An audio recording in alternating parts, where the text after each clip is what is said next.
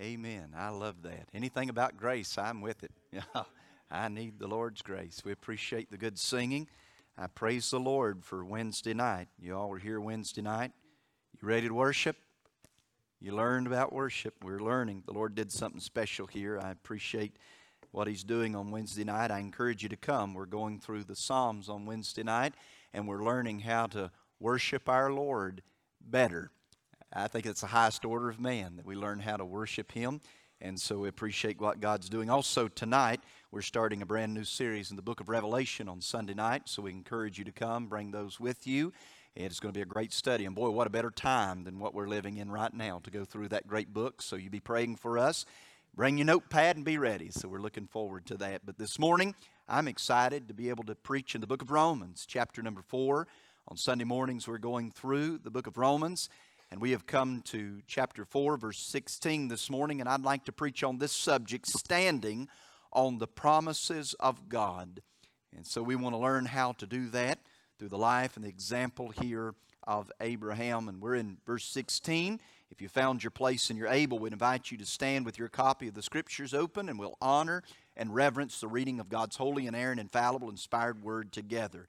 We began in verse sixteen, and we will conclude this great chapter. The Bible says, therefore, you've been with me long enough. Anytime you see a therefore or a wherefore, it is connecting on what's already been said, in light of what's been said. Therefore, it is of faith that it might be by grace, to the end the promise might be sure to all the seed, not to the on, not to that only which is of the law, but to that also which is of the faith of Abraham, who is the father of all, of us all. As it is written, I have made thee a father of many nations before him whom he believed, even God, whom quickened the dead, and calleth those things which be not as though they were, who against hope believed in hope, that he might become the father of many nations, according to that which was spoken, so shall thy seed be.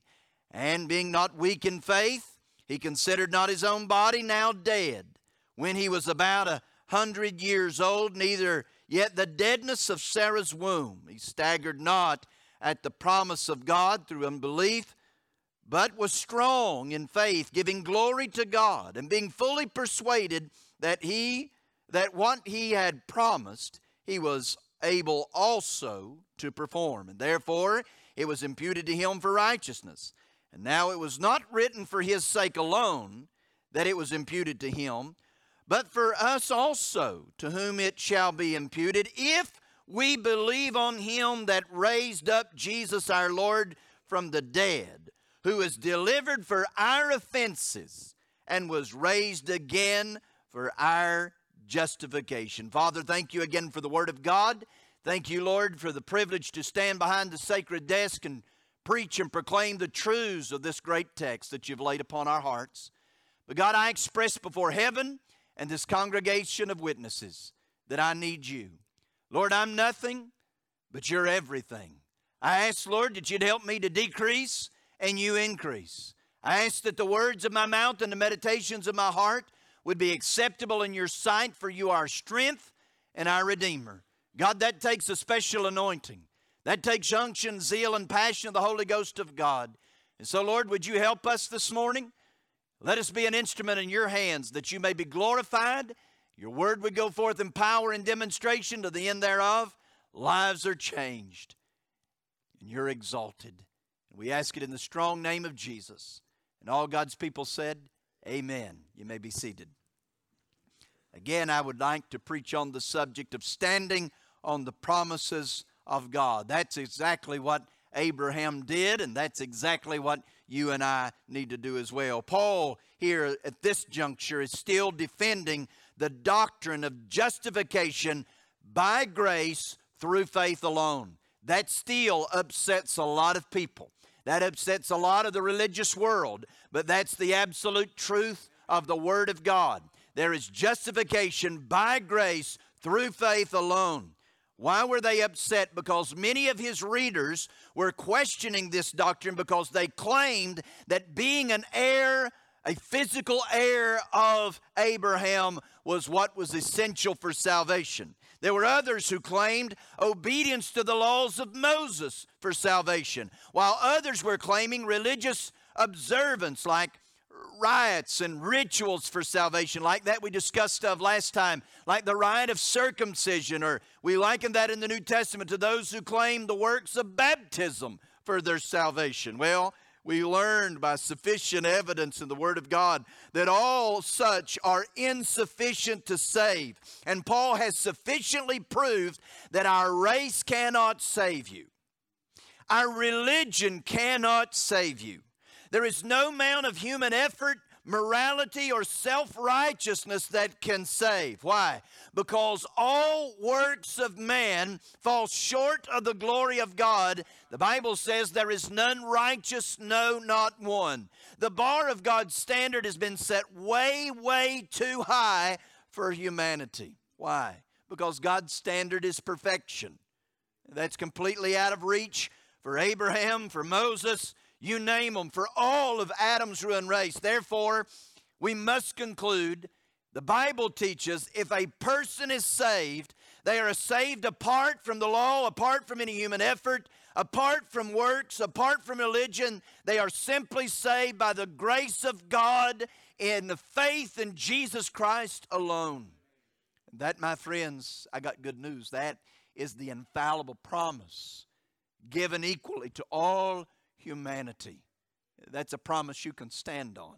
I think the songwriter said it best, or maybe sung it better than I could say it. He says this, standing on the promises that cannot fail. When the howling storms of doubt and fear assail, by the living word of God I shall prevail, because I'm standing on the promise of God. That's what I want to encourage you to do this morning, is stand on the promise of God, that if you will come and believe the gospel, God will save you because of His amazing grace.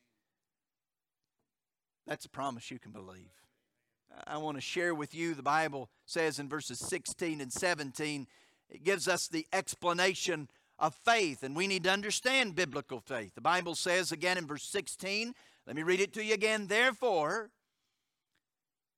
it is of faith, that it might be by grace, to the end the promise might be sure to all the seed, not to that only which is of the law, but to that also which is of the faith of Abraham, who is the father of us all, as it is written, I have made thee a father of many nations before him whom he believed, even God. And so in these couple of verses, a verse and a half, we really have the explanation of faith.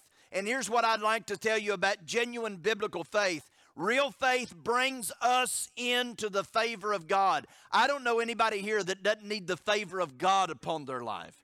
But it's faith that brings us into the favor of God. See, salvation Salvation is an act of God's amazing grace. What are you talking about? I'm talking about salvation from hell. All men everywhere are sinners. All men have missed the mark. And because of that, all men are destined for death and hell without God, if it weren't for grace. Thank God for grace. Faith in God's grace, faith in God's promises brings us into the favor of God. Salvation, again, is totally an act of God's amazing grace. It's a gift of God, for salvation is completely unmerited. It's nothing that is deserved. It's simply the favor of God upon sinful humanity. We all deserve to be punished of our sins. I'd like to wait till everybody agrees with that. I mean, we all deserve to be punished for our sins. It is us who have violated and as trespasses against God. We all deserve death and hell. We have no righteousness. We have no goodness to bring to the bargaining table with God. I learned a long time ago, when your sins are exposed, all you can do is throw yourself on the mercies of God, collapse at the cross of the crucified Savior, and cry, nothing in my hands I bring, but simply to thy cross I cling. And then, here's what I've learned, because that's my practice. Then I have learned in that moment, in the nick of time. The grace of God envelops you and you are brought into the favor of God. I, I like that. All those who come into him, he will in no wise cast out. A broken and a contrite heart God will not refuse. Y'all just act like you're asleep. Have you not found this out? Have you not stood on that promise? You come, and I'll help you. God's good to help. When you exercise faith, when you exercise faith to trust in God's grace, you're brought in to the favor of God. And also faith brings us into the family of God. He said, to all who believe, to the end the promise might be sure to all the seed, all who will believe. Ladies and gentlemen, there is but one family of God. There is but one faith, one Lord, one baptism, whether Jew or Gentile. All are spiritual children of Abraham and blood-bought members of the royal family of God. And this eternal truth rests on the everlasting covenant of God that is ratified by the blood of his darling son, Jesus, on the cross of Calvary to all who would believe. So how are we brought in to the favor of God? You remember Romans one eighteen, right now the wrath of God is revealed upon the ungodliness, the unrighteousness, and the unbelief of all men. I don't like that. Do you like it? Our world is experiencing that. The judgment and the wrath of God is upon this globe because we have been ungodly, we've been unrighteous, and we're filled with unbelief. Life is tough. Has anybody figured that out yet? It's not getting any better. Have you figured that one out yet? More school shootings are on the way. More acts of terrorism are coming. More diabolical acts of the devil and his hordes is on the way. We're in trouble, and it's getting worse because we are, as a nation, as a world, are rejecting him, living unrighteously, living in denial and rejection of the Son of God. His wrath is upon us. I, I don't like it. And we're going to study tonight, it's getting going to get worse. I don't like that. I'm glad I had a belly full of it. Some of y'all going to have to wake up. I got a few nodding in the choir. They're all right. Where y'all at? I didn't like it. I finally had it up to here. I needed something different.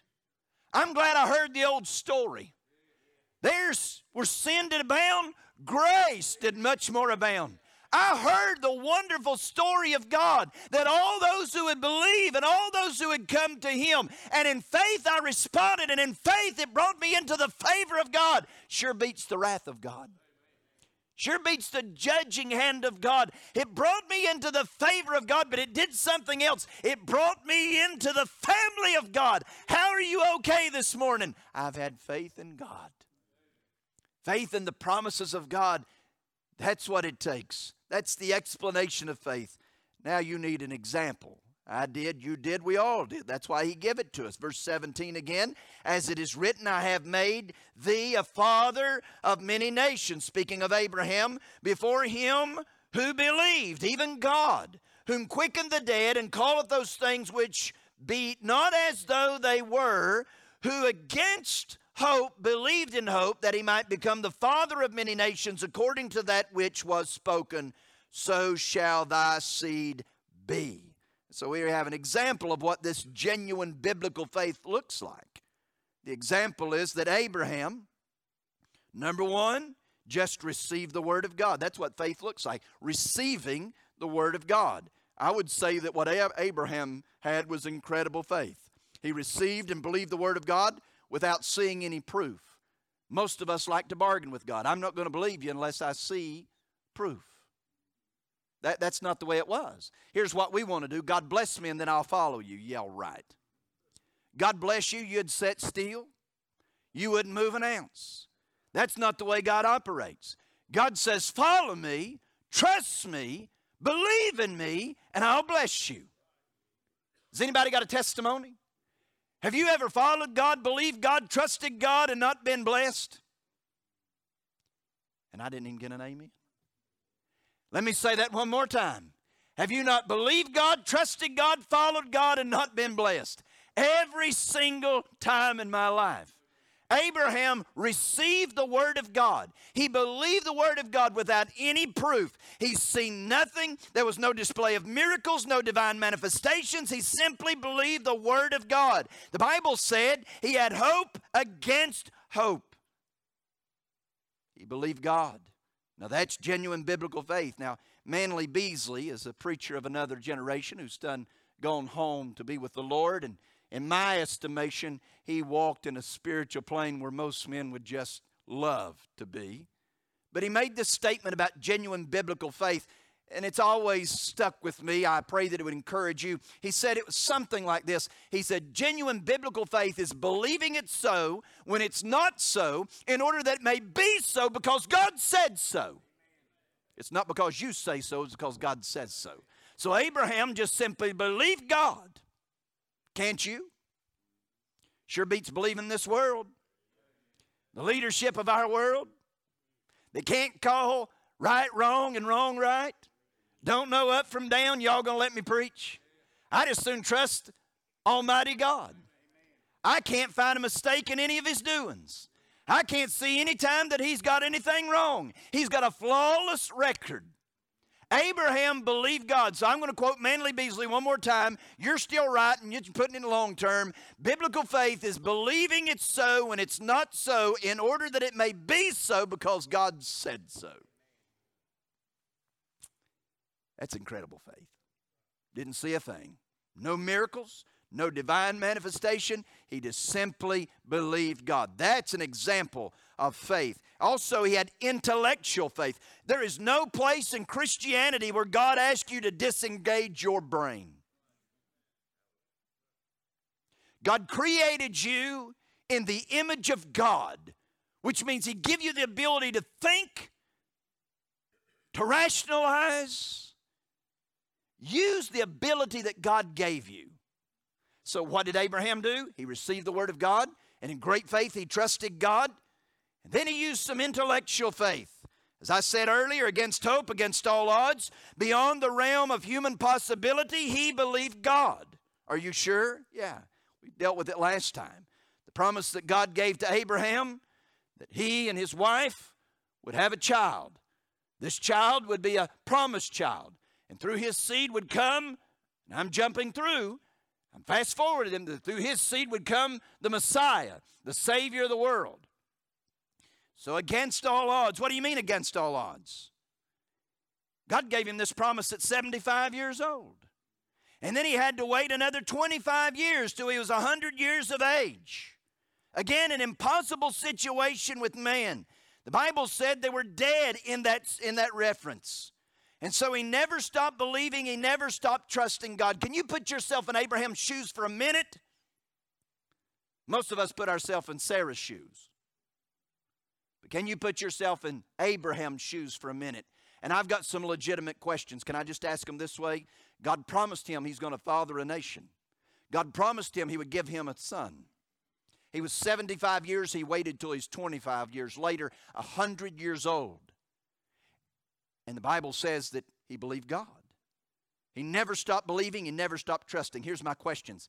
How did Abraham not waver in his faith? Is that, is that an okay question? How did he not doubt and question the promise of God? You say, preacher, why would you ask that? Well, because I know you. And I know me.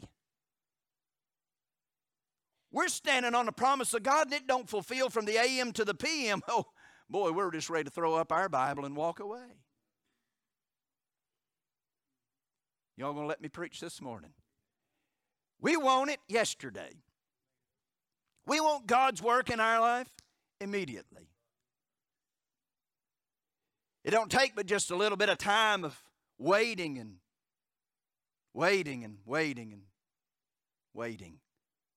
Are you still with him? Are you still trusting him? Abraham did. How many has been waiting on the promise of God for twenty-five years? Against all odds. I don't have to tell you it's a divine impossibility for Abraham to father a child at a hundred. And yet he never doubted. And yet he never wavered. And he never questioned the promise of God. Can you say Abraham is a hero of the faith? Why? Because I told you earlier, he not only had incredible faith, but he had intellectual faith. How do you arrive that that's intellectual? Because he used his intellectual ability. He used his logic that God had given him to conclude that if the Word of God can quicken the dead, if the Word of God can create something out of nothing, things that were not are now are, if God can save a soul, if God can create a star and suspend it in the heavens, surely, surely Almighty God can revive a seed and open up a dead womb. He just simply used the brains that God had given him. You, you, you have trouble with that? And you come and say, well, pre- preacher, you just don't know what's going on in my life. I just don't know. And I say, well, God can do that.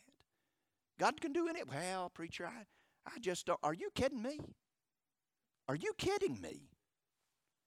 He who stepped out on nothing and spoke this world into existence? Is there anything too hard for my God? I mean, if the if things in the in the universe, the solar system, if it tilted one way or another from the sun, we'd either burn up or freeze just like that.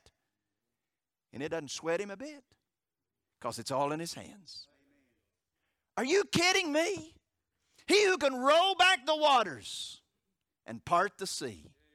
He who can calm the storm, raise the dead, heal the disease, all manner of sickness and disease. My favorite is, if he can save my soul from hell, can he not put anything there? It doesn't matter. Use the brain that God has given you and take the infallible facts, the irrefutable facts of God's mighty and wonderful works, and think through that thing. And we must realize and simply use our brains that God gave us to understand that God's promises are not based upon human inabilities, but upon God's unlimited ability, for nothing is impossible with God. That's what the Bible teaches, and that's what he believed. He not only believed the work of God, but he believed the Word of God. The Bible says in verse nineteen, I'd like to read that to you, not being weak in the faith. That's what he said, so I didn't pull this out of the air. The Bible says, and not being weak in the faith, Abraham considered not his own body now dead. So you have a testimony. When he was about a hundred years old, and neither the deadness of Sarah's womb, and he staggered not at the promises of God through unbelief, but was strong in faith, giving glory to God, and when fully persuaded that what he had promised he was able also to perform, and therefore it was imputed unto him for righteousness. And so he believed the Word of God. No, no, no staggering. I mean, think about that. A ninety-year-old woman and a hundred-year-old man. A divine impossibility of naturally conceiving, carrying, and giving birth to a child. Oh, and by the way, there was a gender reveal party. It was a son. That was before ultrasounds and sonograms and three D imaging. God's good, isn't he? God's good. So from a reproductive standpoint and point of view, they were both, according to the Scriptures, dead with no human possibility to conceive. Has anybody lived long enough to realize that when man can't, God's able? I've learned that he likes to work in the realms of the impossibility. And for twenty-five years, for twenty-five years, Abraham believed God for this promise. He stayed strong, even when his wife laughed and lied about it.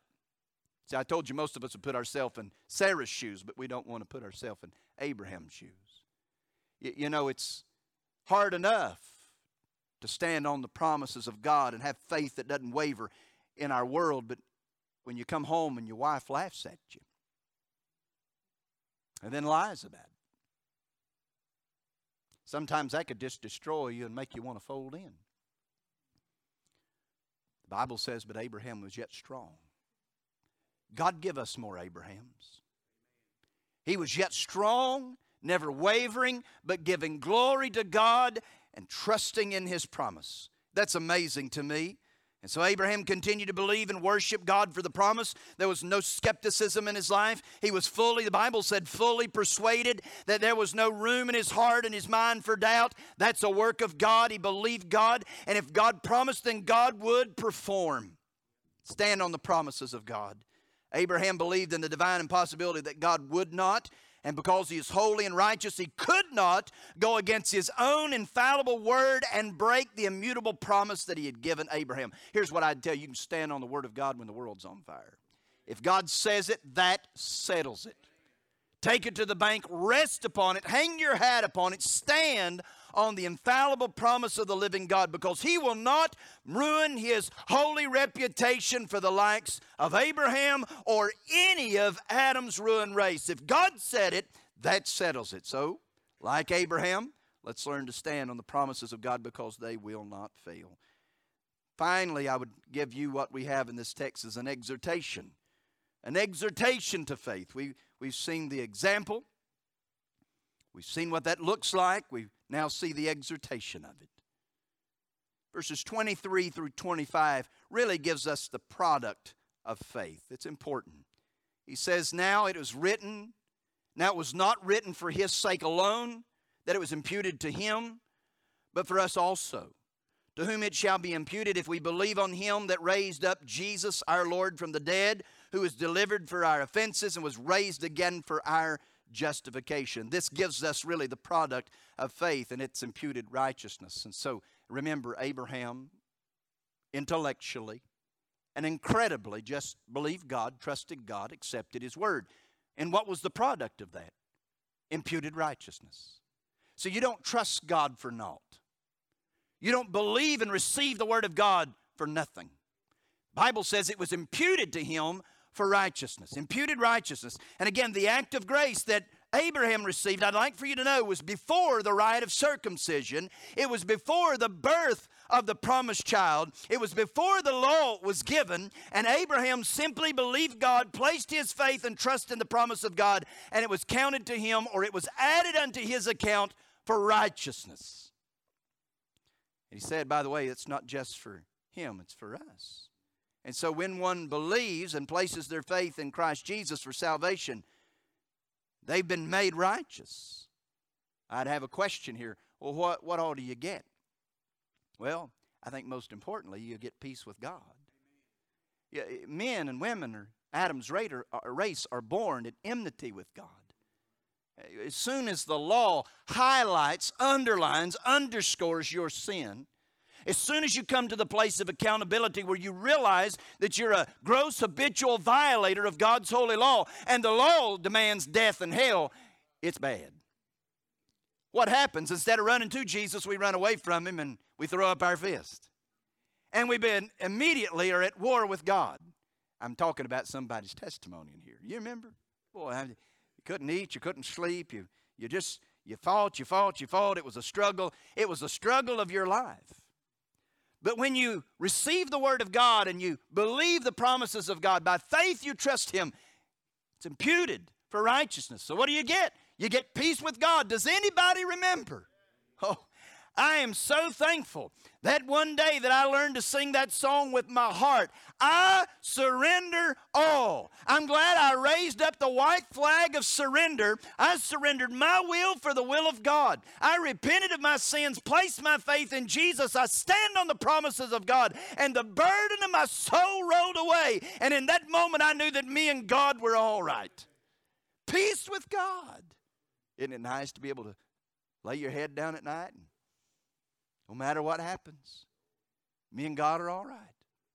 If this old heart stops beating in my chest through the night, don't, don't weep for me. Because I'm no longer an enemy with God. I'm a friend. I'm a servant. I'm a child. Me and God are all right. Well, what, what else do you get? I'm glad you asked. Peace with God? Yeah. The peace of God. Whew. Anybody know what I'm talking about? Walk through hell by the acre? You can't live down here and not do that. Life happened to you? Oh, yeah, it rains on the just and the unjust. We'd say it this way, life happens. I just look around here and I love my church family. My heart swells for my church family. We love one another. We encourage one another. We pray one for another. We help one another through things. We rejoice when things are great. We weep together and pray together when things aren't so great. And you know what? We experience, we experience from time to time, by walking through hell by the acre, yet believing God, trusting God, putting our hope in God against hope, we get the peace of God that surpasseth all understanding. What does that look like? That Shadrach, Meshach, and Abednego standing before a fiery furnace and a wicked king saying, throw us in. Some of y'all going to wake up and get this stuff. That's like sleeping chained to an armed guard in a Roman prison cell the night before your execution, sleeping so soundly that the angel of the Lord has to rustle you up and wake you up. What is that? That's the peace of God. I'd be sleeping soundly. Y'all have had some of that. I see some smiles. Boy, that's enough to run to Jesus, isn't it? I'm not finished. What else do you get when you trust God, receive His Word, and accept on the promises of God for salvation? Well, I'll tell you what else you got. That person has received the perfect standing. They're not only just forgiven of all their sins, past, present, and future, but they're declared righteous in the sight of God. What does that mean? Just as if they had never sinned. But it also means this, like they'd always been right and perfect. I'm not finished. They also get eternal life, everlasting life, a home in heaven, and an inheritance that's out of this world, literally. Could anybody here use some of that? I mean, anybody here interested in placing their faith in Jesus for salvation? I'm telling you, if all that I said is true, and it is, I've got it documented in the Scriptures. And it's not only documented, but it's true in my heart. If all this is true, I'd tell you what I'd do. I'd run to Jesus. That's the product of faith, but also there's the plea of faith, and it's personal. The Bible says that it wasn't written just for Abraham's sake alone, but it was written for us also, for your sakes, for your soul. Righteousness can be imputed unto you. As a lost, hell-bound sinner, we have nothing to bring to the bargaining table. I told you, nothing can we offer. We have nothing to offer to God. His bar is standard of perfection. What can we offer? All we have is sins. We're a bankrupt, destitute sinner with no hope of help. But when you come to Him, your bank account changes. Overdrawn, overdrawn, overdrawn, overdrawn, no hope of seeing the light of day. But He takes your bankrupt condition spiritually, and He imputes upon yours the righteousness of His darling Son, Jesus. You may kneel down as a pauper, a bankrupt sinner, but you believe the Word, receive the Word, and give your life to Christ, stand on His promise, you'll be raised up as a child of the King, an heir and a joint heir with Christ Jesus. Imputed into your account righteousness. If Abraham was saved by faith, we too are saved by faith. If it was available for Abraham, it's available for us. If we believe on Him that raised up Jesus our Lord from the dead, there is the contingent before salvation. So if you're going to get saved, you got to believe that God raised up Jesus from the dead just like He said. Now, there's a lot more to that than just verbal words, because I believe there's a lot of people that has quoted a sinner's prayer and going to split hell wide open. Now, you please listen to me, because I'm being honest, and I'm not here to hurt you. I'm here to help you. Trust me, in the day of judgment, you'll hug my neck for telling you the truth, if you receive the truth. It's not about words saying, I believe that God raised Jesus up from the dead. It's not about just words being said. See, it takes something to believe that. Let me tell you something. It takes something to believe that. See, He gives us the example. What is it? Really, in the life of Abraham, we see the performance of faith raised again for our justification. That's what he says. He delivered. Jesus was delivered for our offenses, our sins. He that knew no sin became sin for us and was raised again for our justification. Again, if we believe on him, God, that raised Jesus, our Lord, from the dead, it is the same measure of faith that Abraham had to believe God for what was humanly impossible circumstances in his life. There was no physical way that he could have ever fathered a child. It seemed to be just as equally impossible for God to raise up Jesus, who died by an old Roman cross. But God did. Just as the Word of God says, he raised him up. Jesus was raised from the grave. He conquered death, hell, and the grave, just like he said. You believe that? You're in trouble if you don't. Because I've got more than five hundred witnesses against you. Amen. Oh, yeah. Well, not counting the disciples, there's more. The disciples all named, I, I saw the resurrected Lord. You know what John said's my favorite. You know what John said? He called him the Word of Life. He said, we touched him. Boy, wouldn't you like to touch Jesus? The resurrected Lord. He said, we listened to him, we heard him, we handled him. He's the Word of Life. I saw him. Paul said, I saw him. Peter said, I saw him.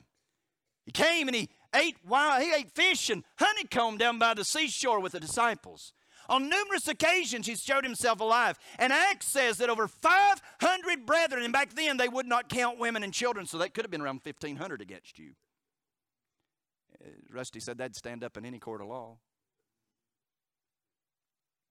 He's alive. Why? Because the Scripture's true. God raised him from the dead. So that's hard to believe because we buried a lot of people. I've never seen the ground shake. I've never seen the earth roll back. I've never seen them get up, and I promise you I'll be the first to leave the graveside if that happens. But I've not seen that. But God said he would raise up Jesus and give us infallible proof that he's alive. Now that takes something to believe. That's a measure of faith. No different than Abraham. one hundred years old, you're going to father a child. And out of your seed's going to come forth a Messiah who's going to save the nation, going to save the world, who's the Savior of all mankind. Think of that. So he did.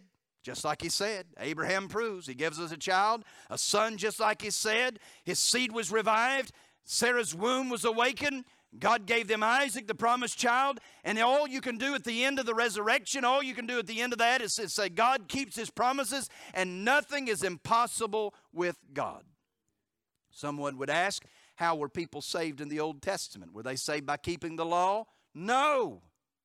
The Bible says that the deeds of the law shall no flesh be justified. Somebody said, I, I know. They were saved by offering sacrifices to God. No. The Bible says by the blood of bulls and goats can never take away our sin. Those of the Old Testament who were saved were saved the same way we are today, by the grace of God, through faith in the promise of God, that he would send forth a Redeemer. Therefore, I, I'm going to close this morning by asking you, I, no, better yet, I, I'm going to beg you to quit trying to work your way to heaven. Race, religion, or any amount of morality or human effort can ever save your soul. Can I quote Spurgeon? I think it's the greatest. Because most people think they're good enough to go to heaven. This week I was at the hospital and I, I began to share with this lady and, and, and I said, Are, do, you, do you know that you're saved? Oh, honey, I, I know, I know that I'm saved. Well, I've never seen you in church. I, I just I just need to ask before I pray with you. Honey, I, I know I'm saved. I was saved as a little girl. And I said, well, tell me, what are you trusting in to get you to heaven? She said, well, I'm a good person. I try to be as good as I can to my people, friends and neighbors, and it just kind of broke my heart. Tried to share the gospel. Can I quote Spurgeon? Morality may keep you out of jail, but only the blood of Jesus will keep you out of hell. Without the shedding of blood, there is no remission for sin. None. No remission for sin. So if you want to be saved, Come to God in repentance of sin. Place your faith in Christ as Savior. And by the grace of God, you will be ushered into the favor and the family. You say, but preacher, you don't know about me. You don't know where I've been. You don't know where I've done. I don't care. I believe the Word of God. All those who come unto me, I will in no wise cast out. But preacher, you don't know what I've done. I don't care. Listen to me. The Bible said, whosoever shall call upon the name of the Lord shall be saved. I believe the book. And I believe that nothing is impossible with God. So what do you want me to do? I beg you to come to Jesus as He calls. See, I, I believe the book. I believe His Word. I didn't preach in vain today. God gave me this all throughout the week. I've been praying. I've been preparing. I've been asking God to save somebody. Some, several somebodies.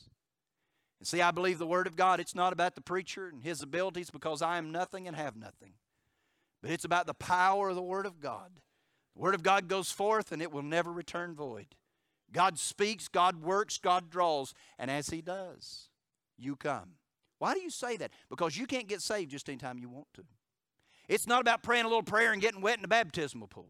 Has nothing to do about that. It's not about getting your name on the roll. There's many people on the roll of Chinkapin will miss heaven because their name's not in the roll book of glory. Why? Because they did what they wanted to when they wanted to and said some little prayer. I've heard that so many times, I'm sick. You come when He calls, when He draws, and when He does, don't you put it off. Don't you dare delay. Why? Who deserves to hear it twice until everybody's heard it once? God's speaking, God's drawing, run. John six forty-four says, unless the Spirit of God draws, you cannot be saved. I got good news. He's here. You sense His presence with us today? He's here. Why are you excited about that? Why? Why? Because where I am, where He is, where the Lord is, He draws. He calls. And can I tell you what His desire is? I'm still in the book. That none perish, but all come to repentance. So here's what I know. If you're here and you're lost, you know that. God knows that. God's calling. God's drawing. Don't miss God. Stand on His promise. Father, thank You for the privilege and the honor to share the truths of Your Word. It is by Your strength and by Your Spirit we trust Your invitation. God, as You speak and as You draw people unto Yourself, Lord, like Abraham, give them faith to hear Your Word, receive Your Word, and walk in it. And God, I pray the bells of heaven be rung. For those that don't know You being saved today, lives being changed, souls being saved, and hell being robbed. Lord, I pray that Your perfect will would be done. In Jesus' name we ask it. Amen.